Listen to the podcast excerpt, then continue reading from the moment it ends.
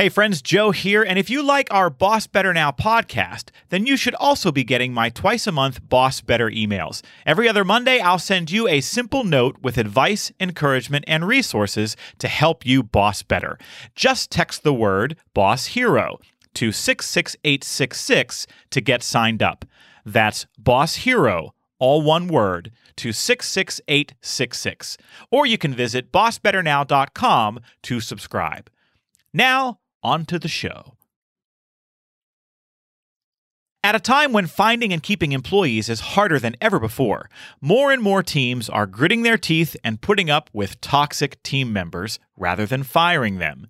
Is that a good idea? And how do you deal with the toxic behavior when you can't ultimately show them the door? Plus, it's time to stop repeating a popular leadership mantra that is all wrong. It's all ahead now on Boss Better Now.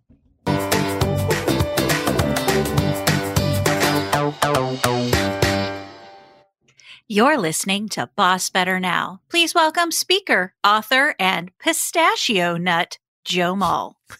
Greetings, boss heroes, and thank you for joining us here on the podcast, a show that aspires to be food for your boss soul. And as we like to say, is driven by the questions you ask about leading teams and supporting people. That voice you heard a moment ago is my fabulous co host, professional coach, Alyssa Mullett. I am applauding you for getting through that pistachio nut line without laughing.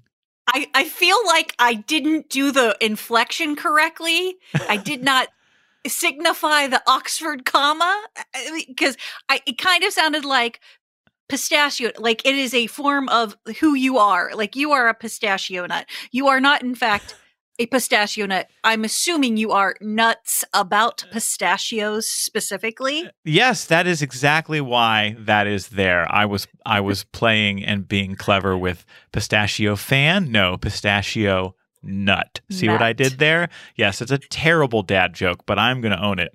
Um, no, I, I, have I have been a, a, little bit crazy for pistachios lately, and I have feel I'm feeling like they are the near nearly perfect snack. Um, they're they're like low in carbs and sugar and they are higher in protein and I like a crunchy snack. And yeah. like if you're watching a movie and you're shelling them it slows you down like you're not just shoveling stuff in your face.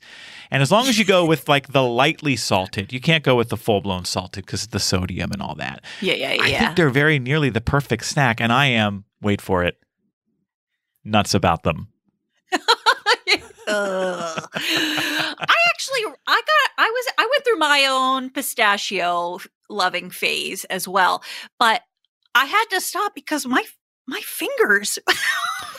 yes, I understand. Really hurt. and and I didn't want to switch over to the you know already shelled thing because number one, that's really more expensive, and number two, I was gonna be just that's right shoveling that in right there, and that's uh, mod- that's not the key to moderation right there. And, and, I've I've seen them in the store where there's the bag full of the ones that are already shelled, and there's a part of me that like feels like that's just embracing your full lazy. It feels like I'm just it shouldn't be part of the deal. Yeah, and for, and for the same reason, they're they're pricier, and I, I, would be just shoveling them in by the handful. And so, yeah. But the, yeah, the shelling can be tricky because you kind of have to use a little bit of fingernail there, and more than once, I've kind of gotten like sliced under the fingernail, and oh, that's the worst. And then you get that nice salt in there. Mm. Oh yeah, no, no, it's no good. I was just talking about why pistachios are a great snack, and now we went the other direction. We're like, they're so dangerous and they cause you tremendous pain. Stay away. we don't want any supply chain issues with the pistachios, so no, you know no. we got to balance it out. well, we're going to start this week, Alyssa, um, with a, a question and a problem that has come to me in a, in a couple different ways. I've gotten some emails about this. I've gotten asked about this in some of our various live workshops and with clients, uh, and it's really about what we heard sort of at the at the lead of this episode. With so many organizations struggling with staffing issues right now. Folks tend to be even more resistant to letting people go. Uh, and so I've gotten some version of this question again and again of late. I've got somebody on my team who is toxic, really challenging, is difficult. And mm. in a different landscape, we probably would be ready to say goodbye to this person or we would or I would be making a case to people higher up on the org chart who have the power to approve my firing to say, "Hey, I need to move this person out the door." But the nature of staffing right now is such where there's no way they would get that approved, or it actually creates a harder problem. I had one manager reach out to me recently who said that in, in at this moment she is her performance is being graded almost entirely on retention, and it doesn't matter if they're bad. She said even if it's addition by subtraction, it's a ding against her as a manager in the eyes of the organization but she still has toxic behavior to deal with. And so the question comes down to this if I'm on a team and there's a toxic person there and they're not going anywhere, I have to continue to live with them for the foreseeable future. What do I do as a leader? Hmm. Where do you want to start? Oh my gosh. I feel that pain. Like, I, you know, there's like truly damned if you do, damned if you don't, right? Mm-hmm. I mean, that feels like rock and a hard place all at one time. And I, I think that um, where you put your energy depends on a lot of times where the toxicity is being experienced the most. Like, is it toxic in the capacity that the behavior is cumbersome for you as the leader to mm-hmm. manage? Mm. Or is it more toxic environmentally to the other staff members, the other team members? Um, because uh, if you truly can't get rid of them, which I, I, I, I get it, a part of me really truly does get it. The other part of me is like, this is a bigger, bigger, bigger mm-hmm. problem. Mm-hmm. Because if it is infecting the rest of everyone, you're going to be having those folks That's leave. Right. That's right. Right. So you're, you're exiting the folks that you want to keep because you can't get rid of this one person. Um, but I think trying to go at it first from where do I need to put my energy in terms of managing this toxicity toxicity uh, gives me a starting point. Is it mm-hmm. myself, my energy levels, or is it the environmental team aspect of things? It's a great point. And I also appreciate your point right out of the gate here about how this is not a. Um, keep them and just continue suffering as we are kind of debate. Uh, the, the, analogy that popped into my head is like driving with a flat tire right? If you get a okay. flat tire and you keep driving on a flat tire, um, you don't just have to deal with the flat tire. If you continue driving on a flat tire, you actually ruin the rim. Mm, mm-hmm. And so now, this other part that would have been fine if you would have just stopped, gotten rid of the bad tire, and put a new tire on. Now, this other part that is more expensive and even more important for your ability to keep going is damaged. And so yeah, when when you have a toxic person on your team, accepting that they have to stay is uh, a, a, a, a tacit choice to continue inflicting damage on others who have probably at this point proven themselves even more valuable than this person. Mm-hmm. And so I think I think a lot of our folks know and understand that at this point listening to this. Yeah. Um, and so I think that your other point about, you know, where is the the biggest impact taking place? Where is the biggest pain taking place? Uh, and trying to zero in on that. I think that for any leader who is in this situation where they're stuck with someone who is toxic, there is, especially if you've been managing it for a long time, uh, there is the temptation to just throw up your hands and say, forget it. I'm just going to uh, ignore them and avoid them and work around them. And I actually think that is as harmful a, a, a path forward as there is. I think first and foremost, we as a leader have to not let them off the hook. We have to hmm. still address the problematic behavior. We still have to hold them accountable. We can never allow them to become comfortable with their acting out. The the trouble is it will feel like you don't have any teeth like, you have to stop doing this, or what? I'm not going to fire you. I'm going to continue asking you to work these extra shifts because we're getting killed. You know, that's, yeah.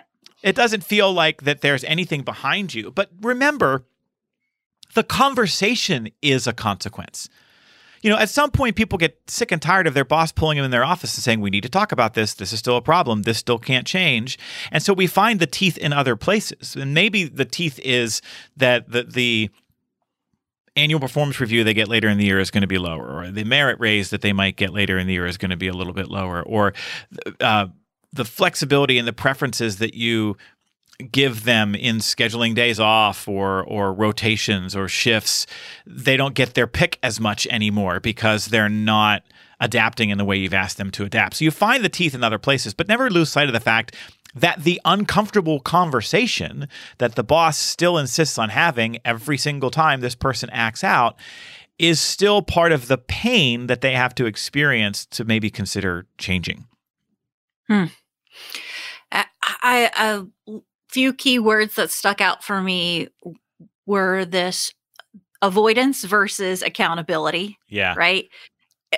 It, sometimes, you know, all of us are feeling that drain of, I can't do this one more day. I can't, you know, like mm-hmm. the burn from all of that continual managing of that behavior is is a real thing. Um, but again, then you as the leader become the one that's inflicting the suffering mm-hmm. upon everyone else by not holding that person continually accountable. Um, and your point about finding the authority that you need um, in ways other than the job goes away right. is really important.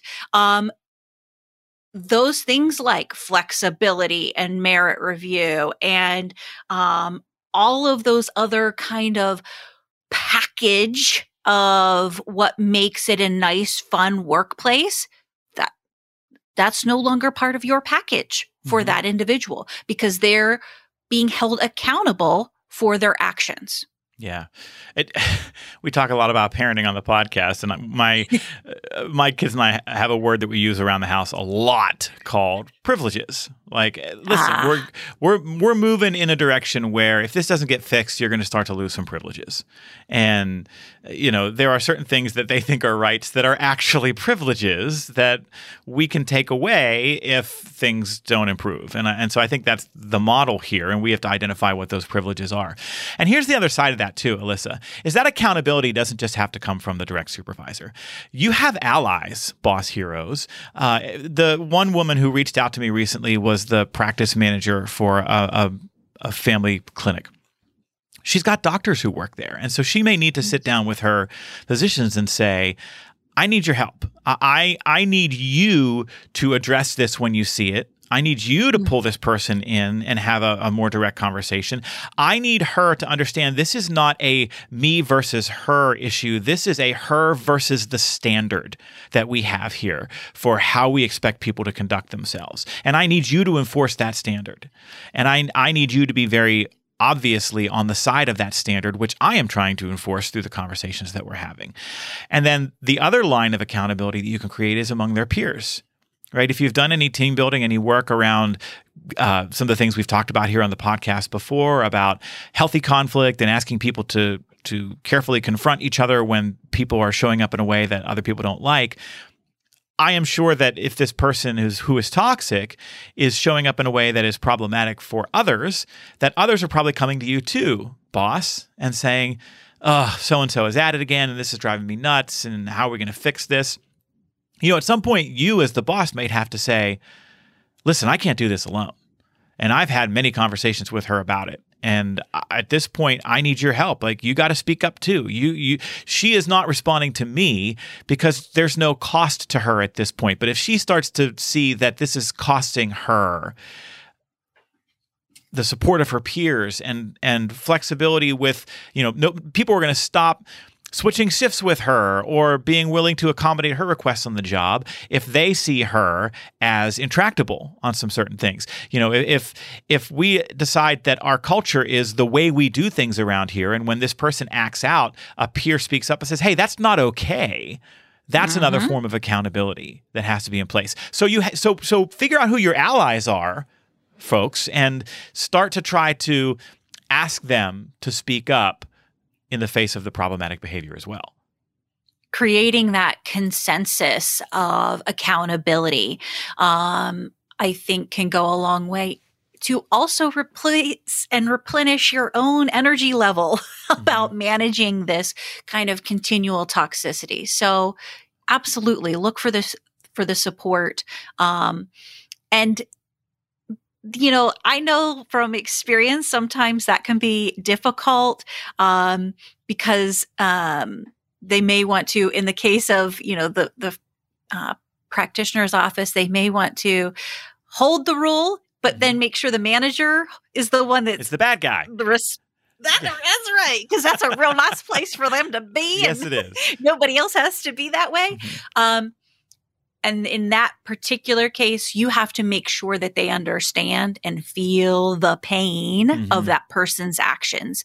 Um, and whether that is spelling it out for them. If we cannot continue to hold this person accountable, i.e., you hold this person accountable alongside me, X, Y, and Z, and Joe and Betty over here are are going to quit. Yes. Yes. Or you create line of sight between the thing that that other leader cares about the most and the bad behavior. So if what that person hates the most is the schedule falling behind in the clinic that day, then you say, you understand that when this person acts out in this way, it just sucks the life out of everybody else on the team and everybody slows down. And it's not a conscious choice. But if, if you're experiencing things at work that are just killing morale, i.e., this person's behavior, nobody has any giddy up in their step. So if you want people to stay on time, then we need to hold this person accountable. And you, you connect those dots.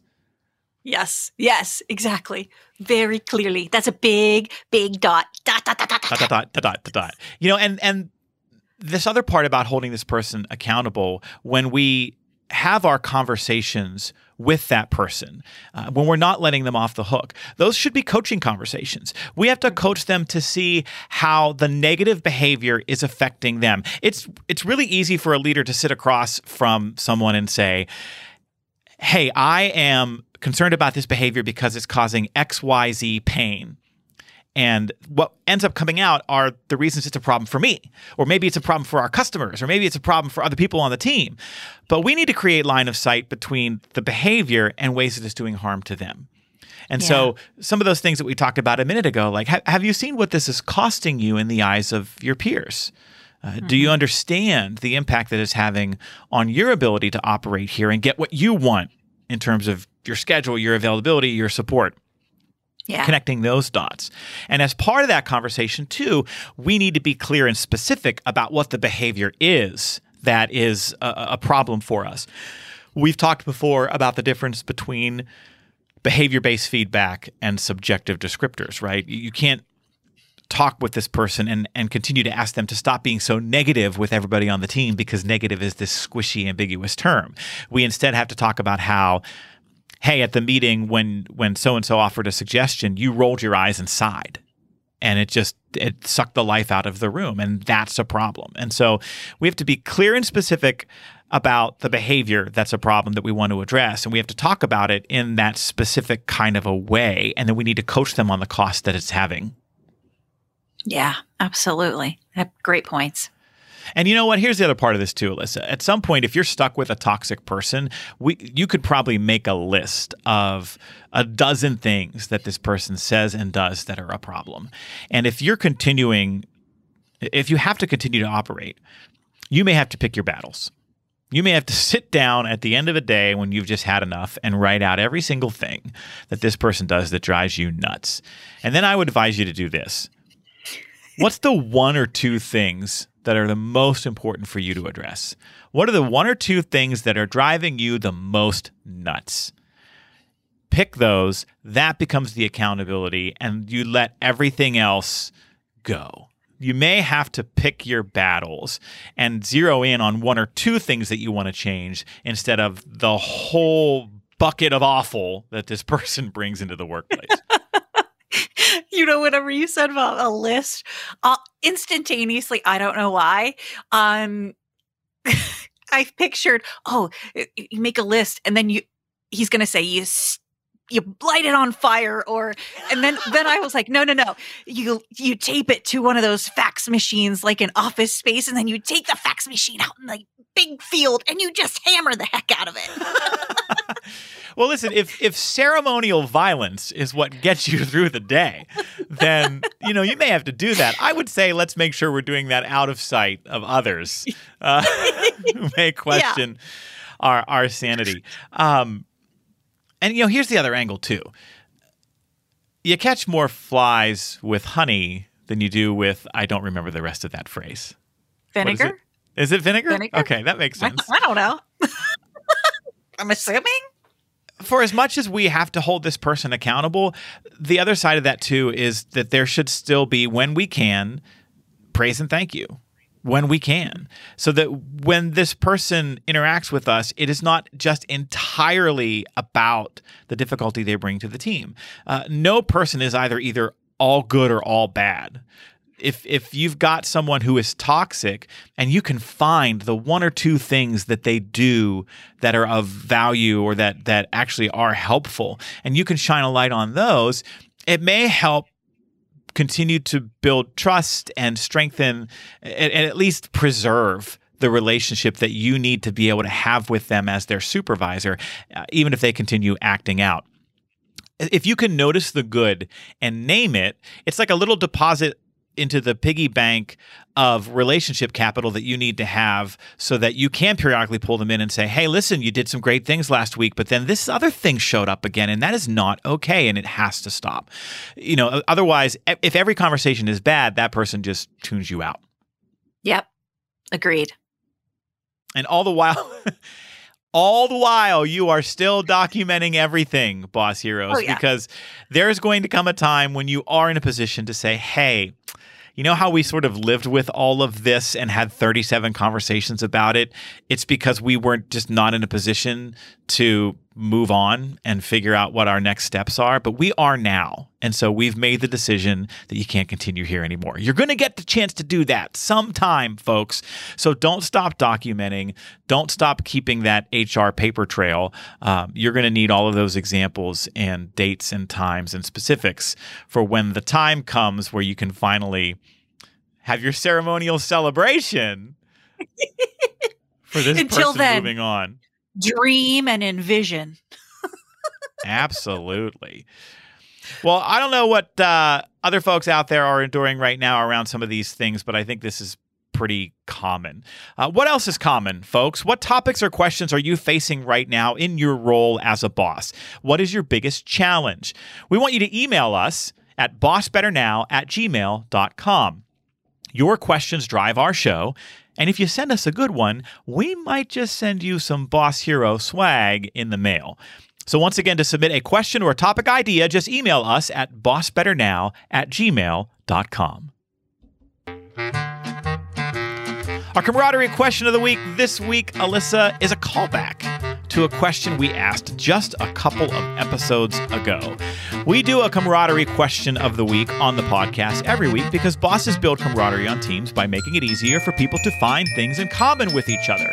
So we give you a question you could take to meetings and Zoom conversations and huddles to facilitate connection and build camaraderie. And our question this week is as follows. What is something you don't enjoy doing but are good at.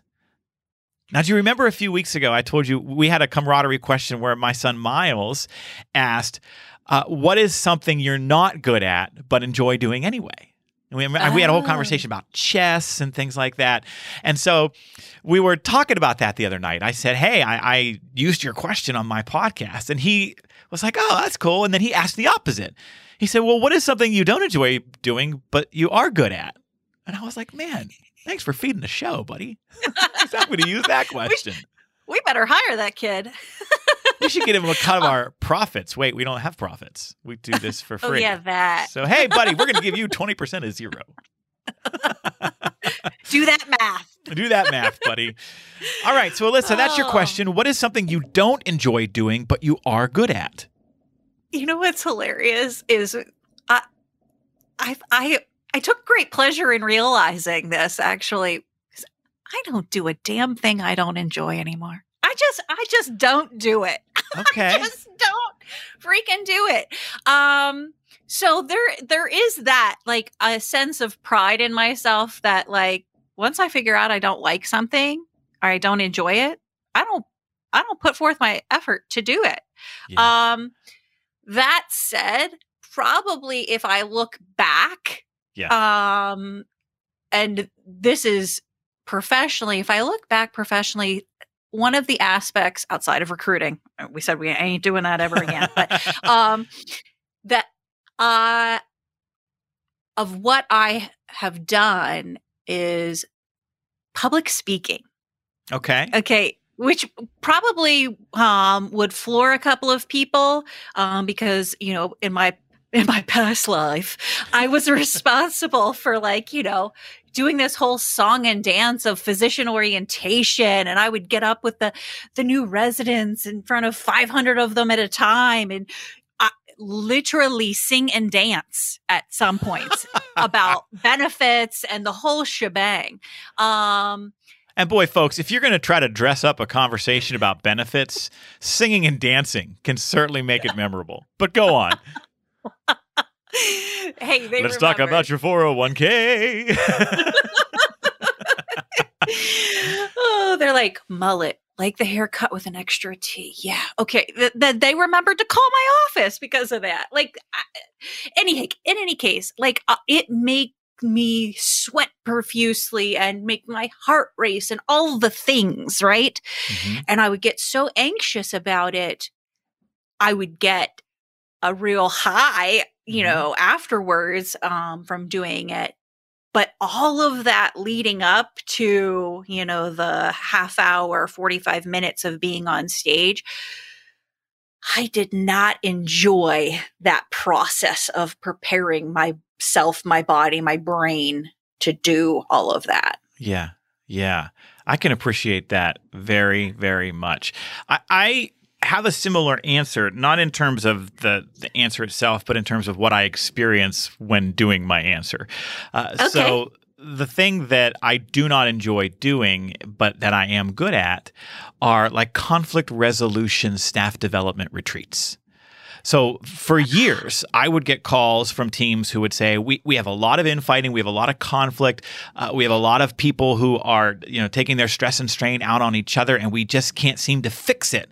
And I would ultimately suggest and create for them a kind of staff development retreat where we would set a goal of trying to go right at some of the discord that was taking place on the team and I was good at it. I mean, you know, I have a handful of gifts. We all do. There are a lot of things I am not good at, but this was something that I did pretty well, where I could go in and create an experience uh, where by the end, people had really gotten at some of the problems that were living under the surface and uh, were looking at some of their peers in a different way and had made some promises, some commitments to showing up in a different way but it is an extraordinarily taxing experience as a facilitator. Um, it is, first of all, you have to do a lot of work on the front end to create a safe environment for those kinds of conversations to happen. Um, you, I would internalize all of this angst and difficulty that people were having, and then put this immense pressure on myself to create some kind of profound experience that would really. I, I was holding myself to almost a perfectionist standard, and I would go in and I would do these events that were sometimes, you know, six, seven hours long. And it was like running two marathons. Now, I've never run a half a marathon. So, what do I know about running two? But it, it- I just, I mean, I would be, I would just be wiped for days afterwards. And I realized that every time I was finding myself in a conversation with an organization about doing one of these, I was doing everything I could to avoid suggesting it and to avoid saying, okay, like, and, at one point we were charging a lot for them and people would say, okay. And I'd be like, oh, damn it. You know, I got to go do it now. And, and it's not because I didn't care about helping them be successful. It was the opposite. It was I would take on so much of that onto myself. Uh, and so that is actually a part of the reason why I ultimately wrote my No More Team Drama book was because I wanted to stop doing those. And I wanted to teach others how to get at some of that stuff themselves. And so a couple of years ago, I made the decision because it was really taking a toll that I wasn't doing those anymore. And I haven't done one in a while now, and uh, and I am better for it. I, I, yeah. There's that part of me that still kind of feels bad because I know that's still a problem that people out there have, and um, I now try to refer to them to some other folks who can do that kind of work. You know, this is a really interesting question uh, as a leader when you ask it. I would bet that you might get some responses that will surprise you mm. because mm. people might present, you know, again, they're really good at something. Mm. You mm-hmm. think that they are, you know, killing it at project management and blah, blah, blah. And then and they, they come out and say, it. Yeah. and they come out and say they absolutely hate it. Yes. And you're like, holy crap, I should stop like asking making them for that. Her, yeah, yeah, like my default project person because I'm slowly killing them. Like that's, you know, listen whenever we ask these questions, take notes. Oh, that is such a great point. Um, you could even tweak the question a little bit. W- what is something that other people think you love doing, but you really don't? you know, right? Uh, that, that yeah. you could you could take that in a couple of different directions. That's a, a really great point, Alyssa, uh, and that's why I, I, like this question too, especially as the opposite of the question that we asked before, uh, because it forces people to maybe be a little bit vulnerable and to just yeah. to kind of say in two ways, right? Sometimes it's hard for people to speak up and say, "I am good at this." And so you give people a chance to do that, but you're also giving them a chance to say, "Yes, I'm good at this. I don't like it." Know, so even though maybe you're enjoying the benefits, I'd love it if everybody would stop asking me. That is a whole different kind of conversation. Yeah, yeah, yeah, absolutely. Good stuff. And that's the camaraderie question of the week. All right, friends, I am excited to announce that I have just put the finishing touches on a brand new keynote program. It is called Help Wanted What You Must Do and Never Do Again to Find and Keep Devoted Employees. Uh, and I've built this as a fun and funny program for conferences and meetings that define the new rules you must embrace to attract talent and spark commitment. And so during this program, I'm doing some fun things, Alyssa. I'm talking about why uh, pool tables and massages and espresso machines never mattered, right? All that stuff that people were like, well, they get that at Google. Uh, and I'm talking about uh, why those people who say people just don't want to work anymore are actually going to be the, the first leaders to fail. And I'm talking about why trying to find the best person for the job is actually a broken strategy. So, this is really designed to be an entertaining program that also gives a clear blueprint for drawing in and keeping the best employees for years to come. And so I just wanted to take a moment and share that with our audience. So if you're planning a, conference or a meeting and you're interested in having me join you as a keynote speaker, just shoot an email over to hello at joemull.com. Uh, and that will go to my colleague Jamie, who will check date availability and get all the information and the details that you might need to decide if I'm a good fit.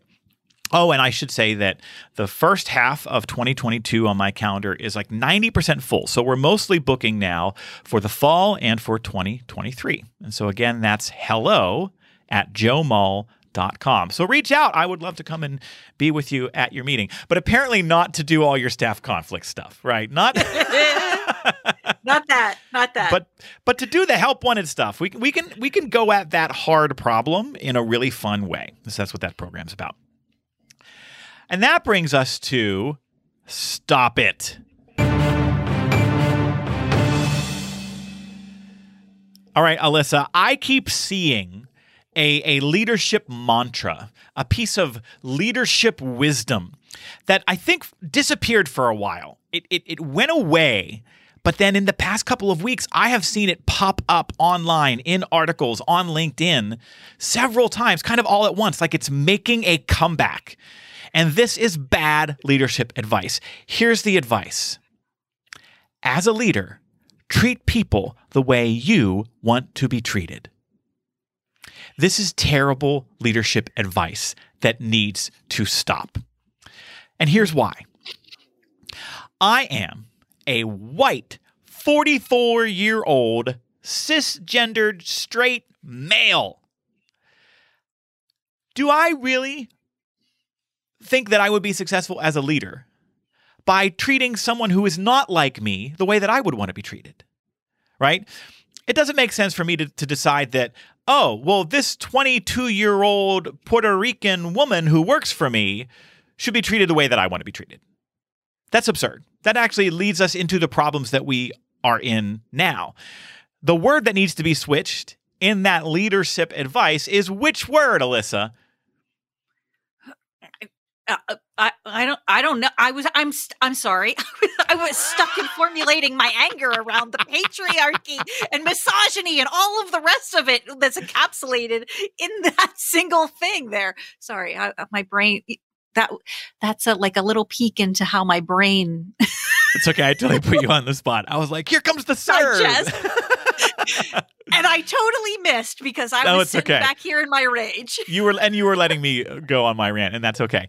Well, the the the the the, the quote that keeps getting put up everywhere is "treat people the way that you want to be treated," and the word that needs to change is "you." We don't want to treat people the way that you want to be treated. You've got to treat people the way that they want to be treated, which means that we go out and we build relationships and we figure out what kind of feedback do you want to get, and how do you want to get that feedback, and how do you thrive at work, and what are you looking for from your boss, and let me understand the conditions in the environment and the circumstances that lead you to be at your best. So, uh, one of the ways, the other ways that this shows itself is from leaders who say, Well, I worked for a bad boss and it taught me what not to do. Hmm. Uh, I used to facilitate a, um, a training for third year residents who were moving into the fourth year of residency. So uh, the organization would bring me in for a half day preparing for leadership program. And I did this for like eight years in a row for this organization. And it, it worked really well. It was really well received by both the residents and by the department. And we would just have these really interesting conversations, and I would move them through a series of, of discussions and exercises that got them thinking about the leadership aspect of their role as a fourth year resident. And we ultimately would have all these conversations about the things that bothered them about what the fourth year residents who had been leading them over the years, how they would show up. And so inevitably, somebody in every session would say, Well, I definitely learned what not to do.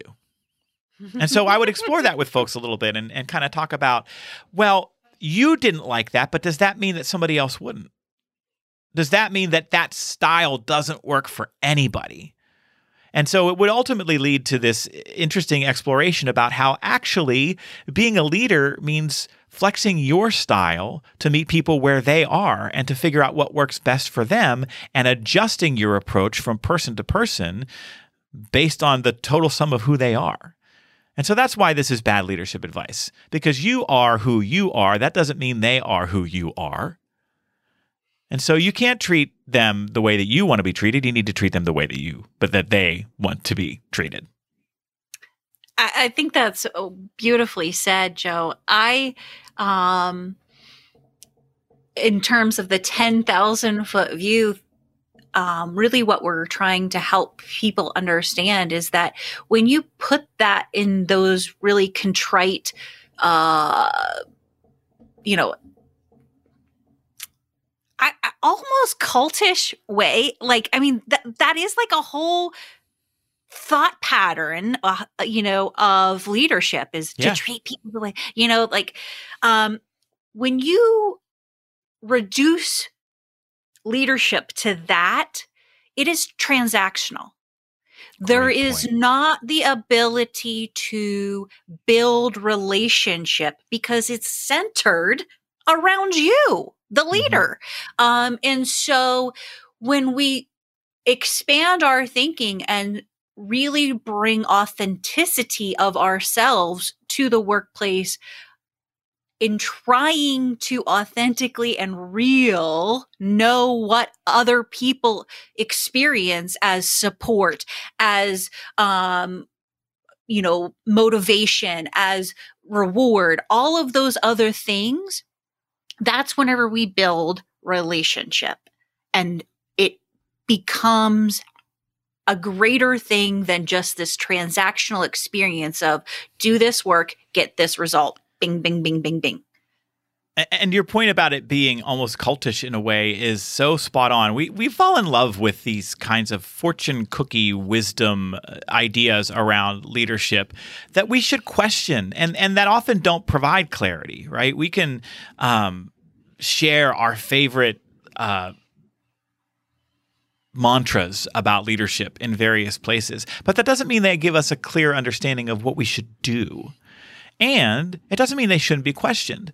So when you see somebody post something like, hey, uh, like uh, leadership is about treating people the way you want to be treated, no, it's not. All right. You are not them. They are not you. Leadership requires a lot more complexity than that and and we yeah. do a disservice to all those folks who are actually out there doing the work of trying to truly support and meet the needs of the people who work for them by reducing it to these kind of uh, one-off, oversimplified, uh, you know, uh, sayings that people put into a pretty background and share on Instagram. You know, if it fits into this nice little box, start questioning the box that you're holding. Yeah. Stop it.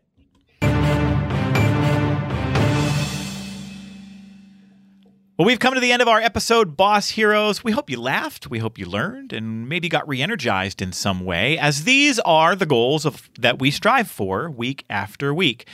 If we did that, if you laughed or you learned something or you got re energized in some way, would you kindly share this podcast with others?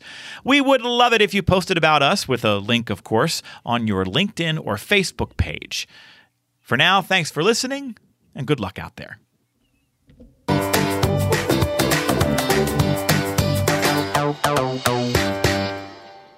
This show is sponsored by Joe Mull and Associates. Remember, commitment comes from better bosses. Visit joemull.com today.